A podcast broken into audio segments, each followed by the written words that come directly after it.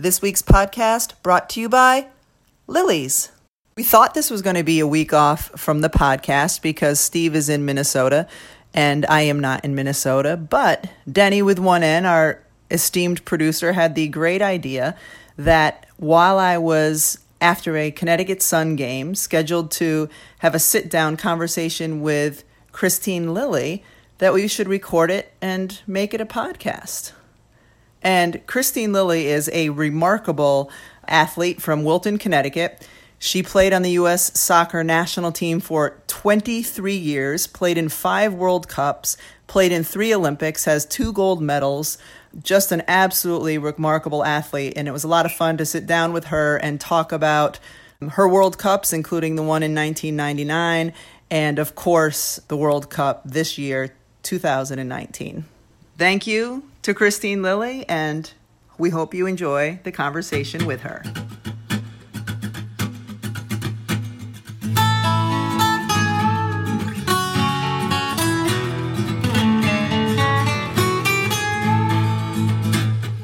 Saying says no pain, no gain, and we found that to be fact. The road might twist and turn a bit, but we all arrive intact. Mr. Mom and Mrs. Dad having each other's back. Day by day, just to keep it sane. Who's the ball and who's the chain? It's hard to tell right here on Happiness Lane. Well, I want to welcome Kristine Lilly, who is a native nutmegger. First Connecticut Sun game? Yes, All right, well, you brought them luck. I and am. you, I'm, I'm coming back. it was a great it was a great game for TV, so thank you so much for that. Kristine Lilly, five World Cup appearances, Yeah. three Olympics, two Olympic gold medals, 23 years on the U.S. women's national team. How do you do, how does one do that? Ah, um, thank you. Well, I think you know when we we were playing. I mean, we were our careers paralleled each other pretty much, and we're part of the time where we're just breaking through. You know, in basketball and soccer, just girls are doing that, and we just loved what we did. I loved what I was doing. I wanted to win. I wanted to be the best in the world. I wanted to compete. And then suddenly we just started to make way and give young girls more opportunities. And uh, when you start doing that kind of work, you just feel like you still got to do it as long as you can. And fortunate, I was healthy throughout my career. Um, and now I'm a little bit tired, but it's okay. I can rest now. Uh, but it was just a lot of fun, and I, wor- I worked my tail off just to be on that field, and uh, had some great women to do it with on the field. Work hard together. So I think it's something that's a really important question, especially for me to ask here right now. You played at the University of North Carolina, four national championships while you were there. You're from Connecticut. Oh. During the women's basketball season, the college women's basketball season, who's your team? Who's my team? Who's your team? UConn, of course. Okay. If I was My- asking you these questions in Chapel Hill, what would your it might be different. but my husband went to UConn, so I do have a soft spot, and you did as well. So I support my girl. Now, um, our careers did parallel Yeah. them, uh, each other's. You know, when you won the World Cup in 1999, the WNBA had just started. But one of the things that I thought really interesting when I was reading your bio, so your older daughter, your oldest daughter, Sydney, is Yeah, here. Yes, Is it true she was born on your birthday in 2008? it was. Sydney was born on my birthday. Um, Now, my son was born in 2008 on my birthday. no way. So I want to know Hold if, on, when's your birthday? What's that? When's your birthday? October 6th. Oh, okay. so this is my question. Yeah. Have you had your own birthday cake since she was born? Because I certainly haven't. I've been eating like Darth Vader cakes and Star Wars cakes and whatever. Like, Yes. How do you guys work it in your family? Well, this year we got a big water slide for my birthday, for her birthday. we, um, I like to say that I am turning 11 along with my daughter. Whatever she's turning is what I'm turning. That's what we start doing. For, but I haven't had a birthday since. No. Right, right. But it's okay, right, Sid? Yeah. You're she's right fine with with, that? Um, so getting back to the, the topic at hand, which is uh, women's sports Yes. and your role in women's sports. Uh, 20 years ago uh, was when you, you, your team galvanized the nation in 1999 with the World Cup victory. Similar thing happened this summer Right. with the women's national team. Um, what were your thoughts on yeah what were your thoughts on what they were doing and in some ways how it was similar to what Right. your team did in terms of the, the energy and enthusiasm not only around women's sports but around women that it led to Yeah, well, I think the the times right now for women's sports is was is totally different than 20 years ago, and I think 1999 when we won, I think kind of springboard that to fast forward to where we are now. And I remember winning in 99 and I was like, "Oh my gosh, we're world champions." But then what happened that summer too after the after the the World Cup was over, we'd go around and we'd hear all these stories. You know, like, "Oh, I was sitting at the airport getting ready to get on my plane and I couldn't board because we were watching you guys go to PKs." Or my younger daughter wants to play soccer or this woman that's 40 years old like, "I just joined the over 40 league." So things started to change. Women started to get into soccer, get into other sports. And now, if you fast forward 20 years, we're not talking about them playing the sports anymore. Now we're talking about how we're changing it. More equal pay, not just the pay, but just the support. You know, women, we want more respect. We want it to be if a guy, uh, a, a female soccer player and a male soccer player walked into the room, we want the equal respect. You know, they don't want the guys to get treated this way and the girls get treated that way. So I think that's where we are in society, and society's ready for it. You know, we're ready for this, the women to be here and, and be seen. And I think that's due to not only what we did in 1999, but I was talking earlier about the 1996 Olympics. That was the Olympics where women's soccer, women's basketball, women's track and field, synchronized swimming, uh, gymnastics, all these women were dominating, winning gold medals, and kind of that was the first springboard. And I think 99 kept it going, and obviously now with the women winning back to back World Cups, which is very difficult, uh, was so awesome. where were you and who were you with when you were watching the, uh, the championship game Um, I was very fortunate. I was in France. My daughter was there, not right next to me, but over a little bit. Um, I was with uh, Carla Overbeck, who was our captain, Cindy Parlow, who played on the 99 team. Julie Foudy was taking notes for her work that she was doing for ESPN. Um, and then our kids were with us, and we were, you know, at the game live. And I've only seen, I think, four World Cup games. One of them was a men final in 98 these two semifinals and final, and then uh, another game in 2011. So to be a fan now and to see the women and see how happy they were. I mean, we've been in positions where winning, and you know how it feels, but then just to see the happiness in their face and how hard they trained for that was really priceless. It was really enjoyable to be now a, a big fan of theirs. Were you aware at the time? I mean, we were talking about this a little bit earlier, is that you can't have perspective until you get old enough to be able to look back on something. Were you aware that there was something special happening in 1999? And how do you see what you did then now that you have that space and have that perspective? Yeah, that's just that's just a great uh, um, question. I think a lot of us don't realize the impact we have at the time. I think we look back and realize the bigger impact we've had. And I think after having kids, really puts it into more perspective for me. Because now when I see my daughters looking at the current team, they could care less about me. Megan Rapinoe, Tobin Heath, those are the players they love. And to see them look at those players, and then I realized, I'm like, you know what? 20 years ago, we were getting looked like at that from young people. And I just think if we remember that every time we're around people or doing something, we make an impact. You guys make an impact on people and you don't realize it. And I think athletes have that stage to do that constantly. And if it's a positive impact, you're making a difference in someone's life, it's so incredible. And I think our group in 99 realized what we were doing and to know that we were part of that progression um, of changing people's views on women's soccer specifically and uh, making a difference was pretty awesome. I remember early on when the WNBA started and being at a game, and you'd see kids with your jersey on. And I remember how it really struck me the first time I saw a little boy with my jersey on, because I'm like, oh, this little boy might grow up a little bit differently than boys before this league existed.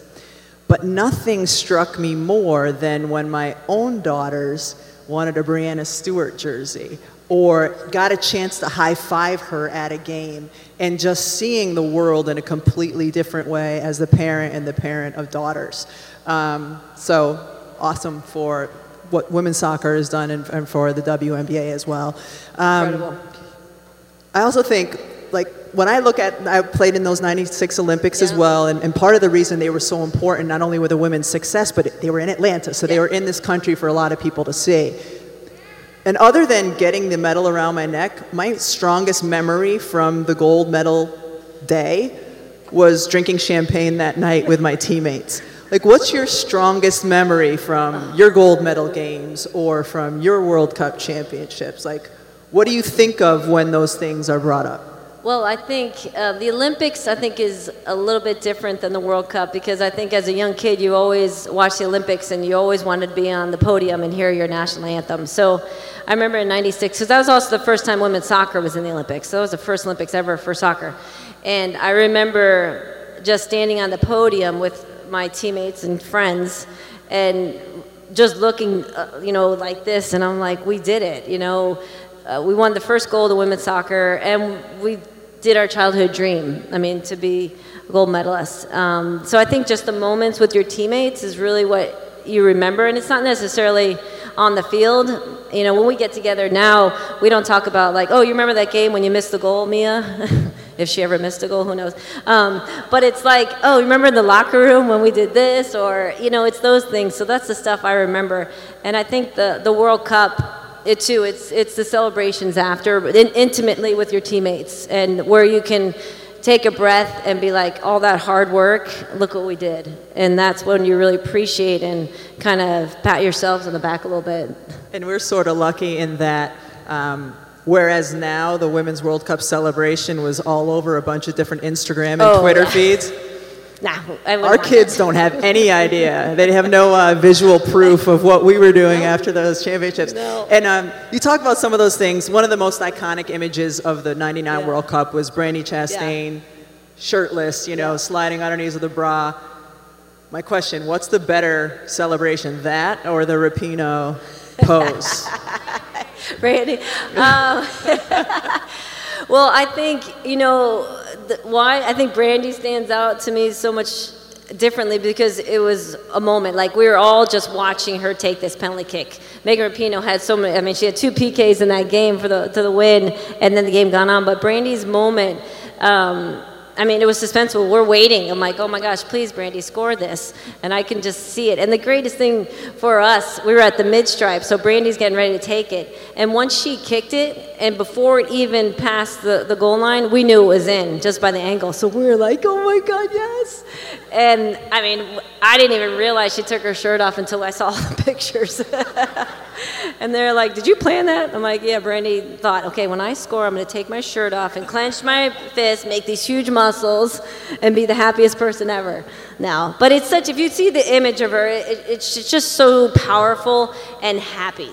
And the, the joy that picture brings and strength it brings, I think, kind of epitomizes what w- women we've gone through and where we continue want to go. It hits home to me too because you know your daughter is here.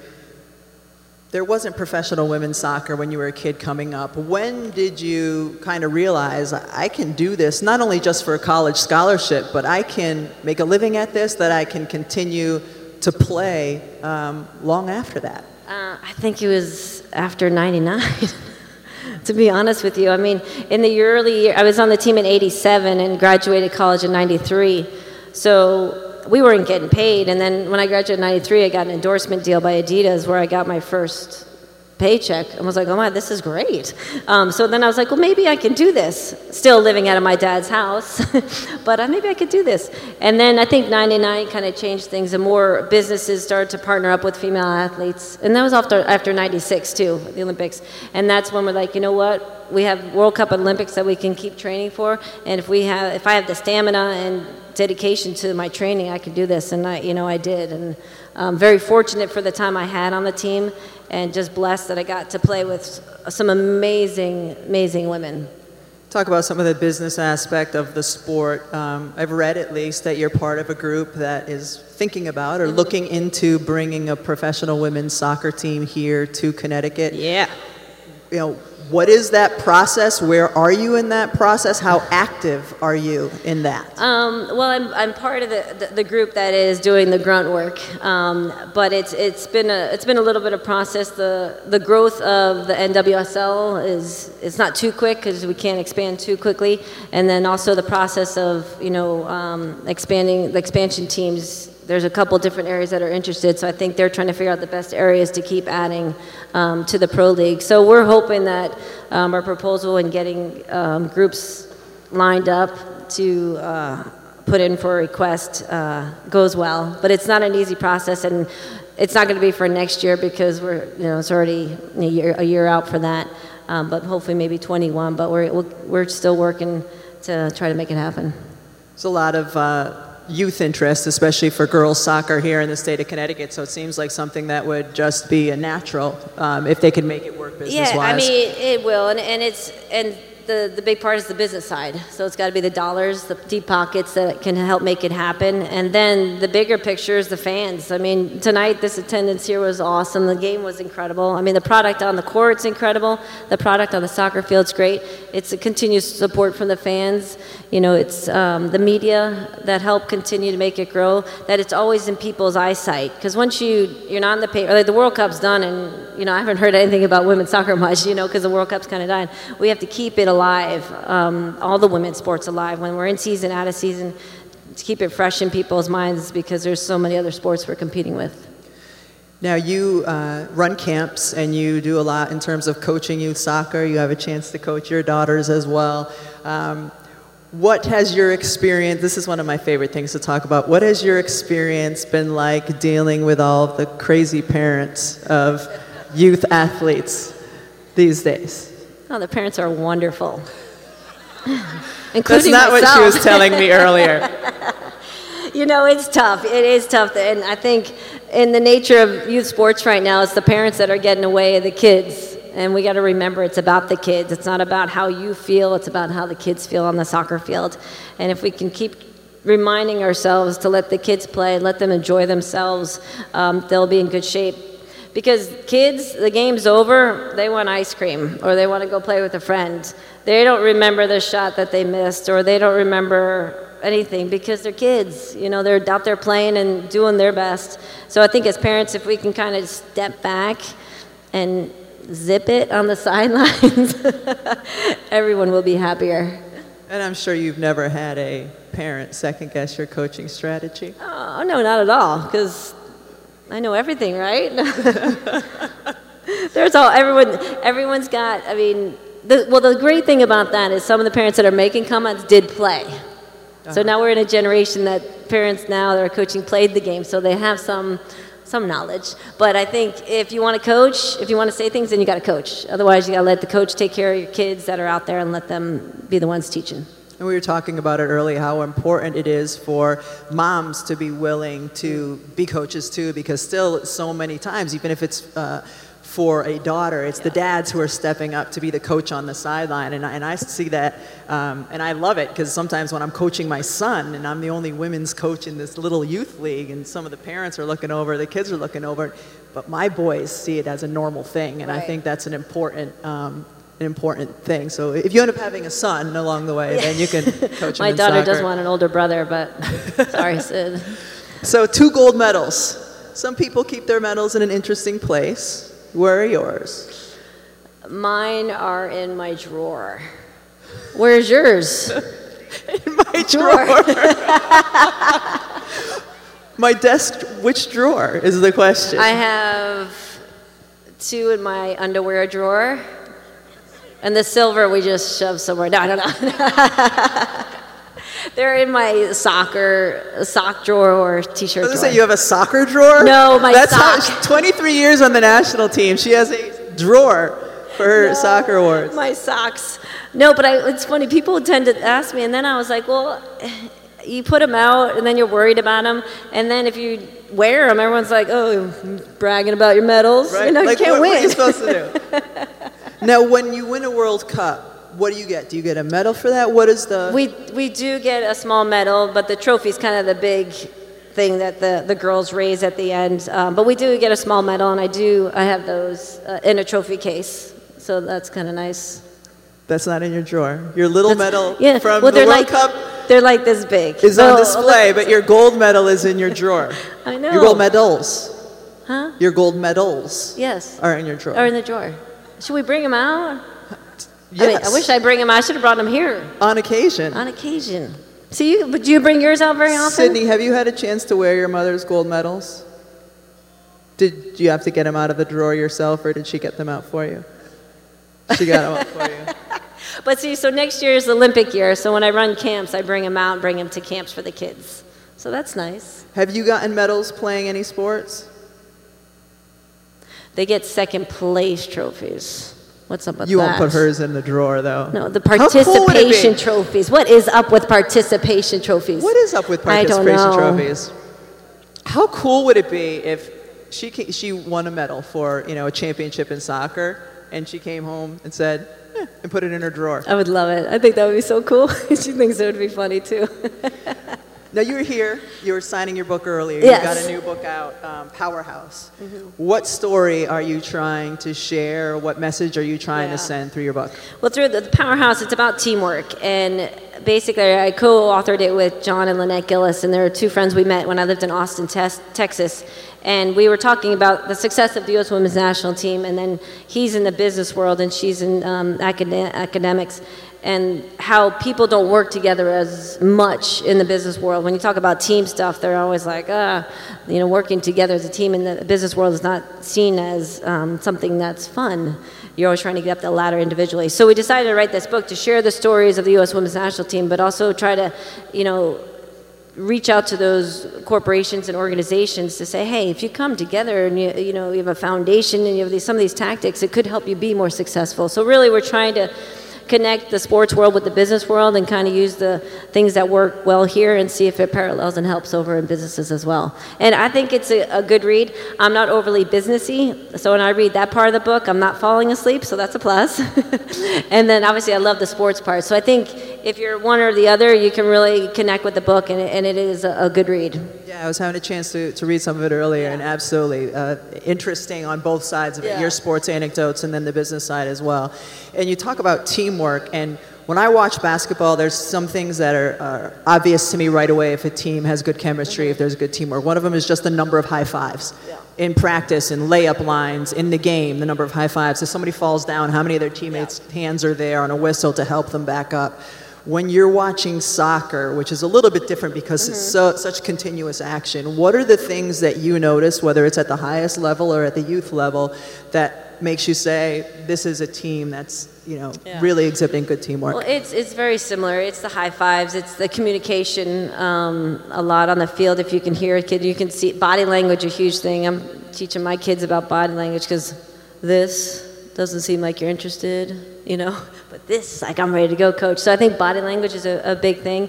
And I'm so, I'm so big on the high fives. There we go, right? So you're interested in what I'm saying. Um, but also, like, we do the pats on the butt, or that was a big thing I used to do. Um, and usually corner kicks and stuff, that's when you can see players kind of come together, or free kicks. Um, but it's, it is that stuff that makes a difference. And you can see the connection from the players on the bench, you know, cheering out for the team. And I'll share one story with you from, this was the 2004 Olympics. We're playing um, Germany in the semifinals, and Julie Foudy, who is our captain and a very passionate and outspoken uh, leader for us, she goes out because she hurts her ankle, and for her to go out, it was it was bad. And prior to this game, when we were training, we would do these fitness tests where we had to do a 300 in like a minute, and you're just you're dying out there. And our big message during our training leading up to that was, "You look strong." So when we're training and practice running this, everyone's like, "You look strong," and I'm like, "Well, I don't feel it," and like you're so mad you hear that. So anyway, fast forward 2004 Olympics. Foudy's on the sideline, and I have I played left midfield, and I happened to be on the side where our bench was, and we're we just went up a goal. Um, Mia just played a great ball to Heather O'Reilly, so we're up a goal, and there's probably like four minutes left, but it feels like it's like 20, and we're knocking the ball in the, our attacking end right around the side, and I hear Foudy from the sideline. She's like, "You look strong," and she's yelling her head off. And then when I was standing there, I was like, "Yes, I do," because I finally like I needed to hear that, and I felt strong. We were, we were dominating the game. We were, we were toying with Germany, and um, it just it just goes to show with your team. You know, she's our leader. She's off the field. The only thing she can do is yell. Um, and those messages that we were training when you didn't feel that way, and then you needed you needed that support. It was felt, and uh, it's one of my favorite stories. I shared it with Julie. She doesn't remember it, and I shared it one time. She's like, I never heard that story. I'm like, I know, you were awesome, Jules. So those are the kind of stuff that we love. Yeah, sure. Um, one of my last questions, you know, talking about looking strong. That's one thing that I'm so proud about of, of, the women in the WNBA is the voice that they have and they're not afraid to share. Social justice issues, whatever it is, oftentimes the women in the WNBA are the first to speak the women on the uh, World Cup team are not afraid to speak. Um, what were your thoughts uh, this, you know, this last World Cup team and, and some of the things they were willing to say and the stances they were willing to take? Well, I think, you know, they have this platform. I mean, winning helps get a message across. Winning gives you the platform. And I think um, the women have been pretty consistent with their message of what they're standing for with their equal pay shirts, you know, coming together um, and making a stand and not, and not backing down. And, and obviously, I don't know really what it's going to take. I mean, they're winning, they're dominating, you know, back to back World Cups. But I, I love that they're sticking together because that's really where the message is going to be heard. It's not just by Megan speaking here and then someone speaking over here, Alex saying something totally different because then that's not going to work. They have a unified message and that's where the strength is and strength in numbers. So I'm proud that they keep standing up for what they believe in and hopefully, you know, making a difference not only in showing that young girls you need to be strong and stand for what you stand for, but also keep doing what you love because don't let anyone tell you that you can't because we can do this and we can do this together. Well, thank you so much for the role that you've played for not only, you know, daughters like mine and like yours, but to be a strong woman in this environment for the last 20 plus years. And thank you for being here tonight. And for those who haven't yet gotten it, buy Kristine's book. Thank you. And hey, let's give a hand to Rebecca here. She's awesome. love it. You've done such a great job. I mean, I love watching you play, but what you do, that's not an easy job, by the way. So you do awesome. Oh, well, thank you. And a can for Sydney, because this has got to be way past her bedtime. It's, yeah. She's falling asleep over well here. Well done. Thank you guys for hanging out with us. We appreciate thank it. Thank you. So, a big thank you to Kristine Lilly. You can find her on Twitter and at Instagram at Kristine Lilly. And uh, you can find Steve Rushin at Steve Rushin and in Minnesota and on all of your bookshelves because Nights in White Castle finally came out on August 20th. It was a long labor, but the baby has been delivered. The baby is happy. Uh, the father is happy. And uh, I want you to know that the baby is now for sale. So please go out and find it. And on that note, Tom, Dick, and Harry, play us out.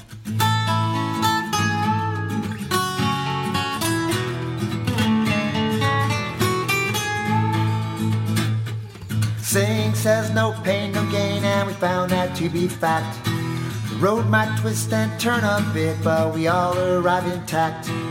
Mr. Mom and Mrs. Dad having each other's back. Day by day, just to keep it sane. Who's the ball and who's the chain? It's hard to tell right here on Happiness Lane. Six of us and the family pet live in cuckoo nest. Daily grind puts sanity to a daily test. Androgynous, ambiguous, what we give for a little rest. Day by day, just keep it sane. Who's the ball and who's the chain? It's hard to tell right here on Happiness Lane. It's hard to tell right here on Happiness Lane hard to tell right here on Happiness Lane.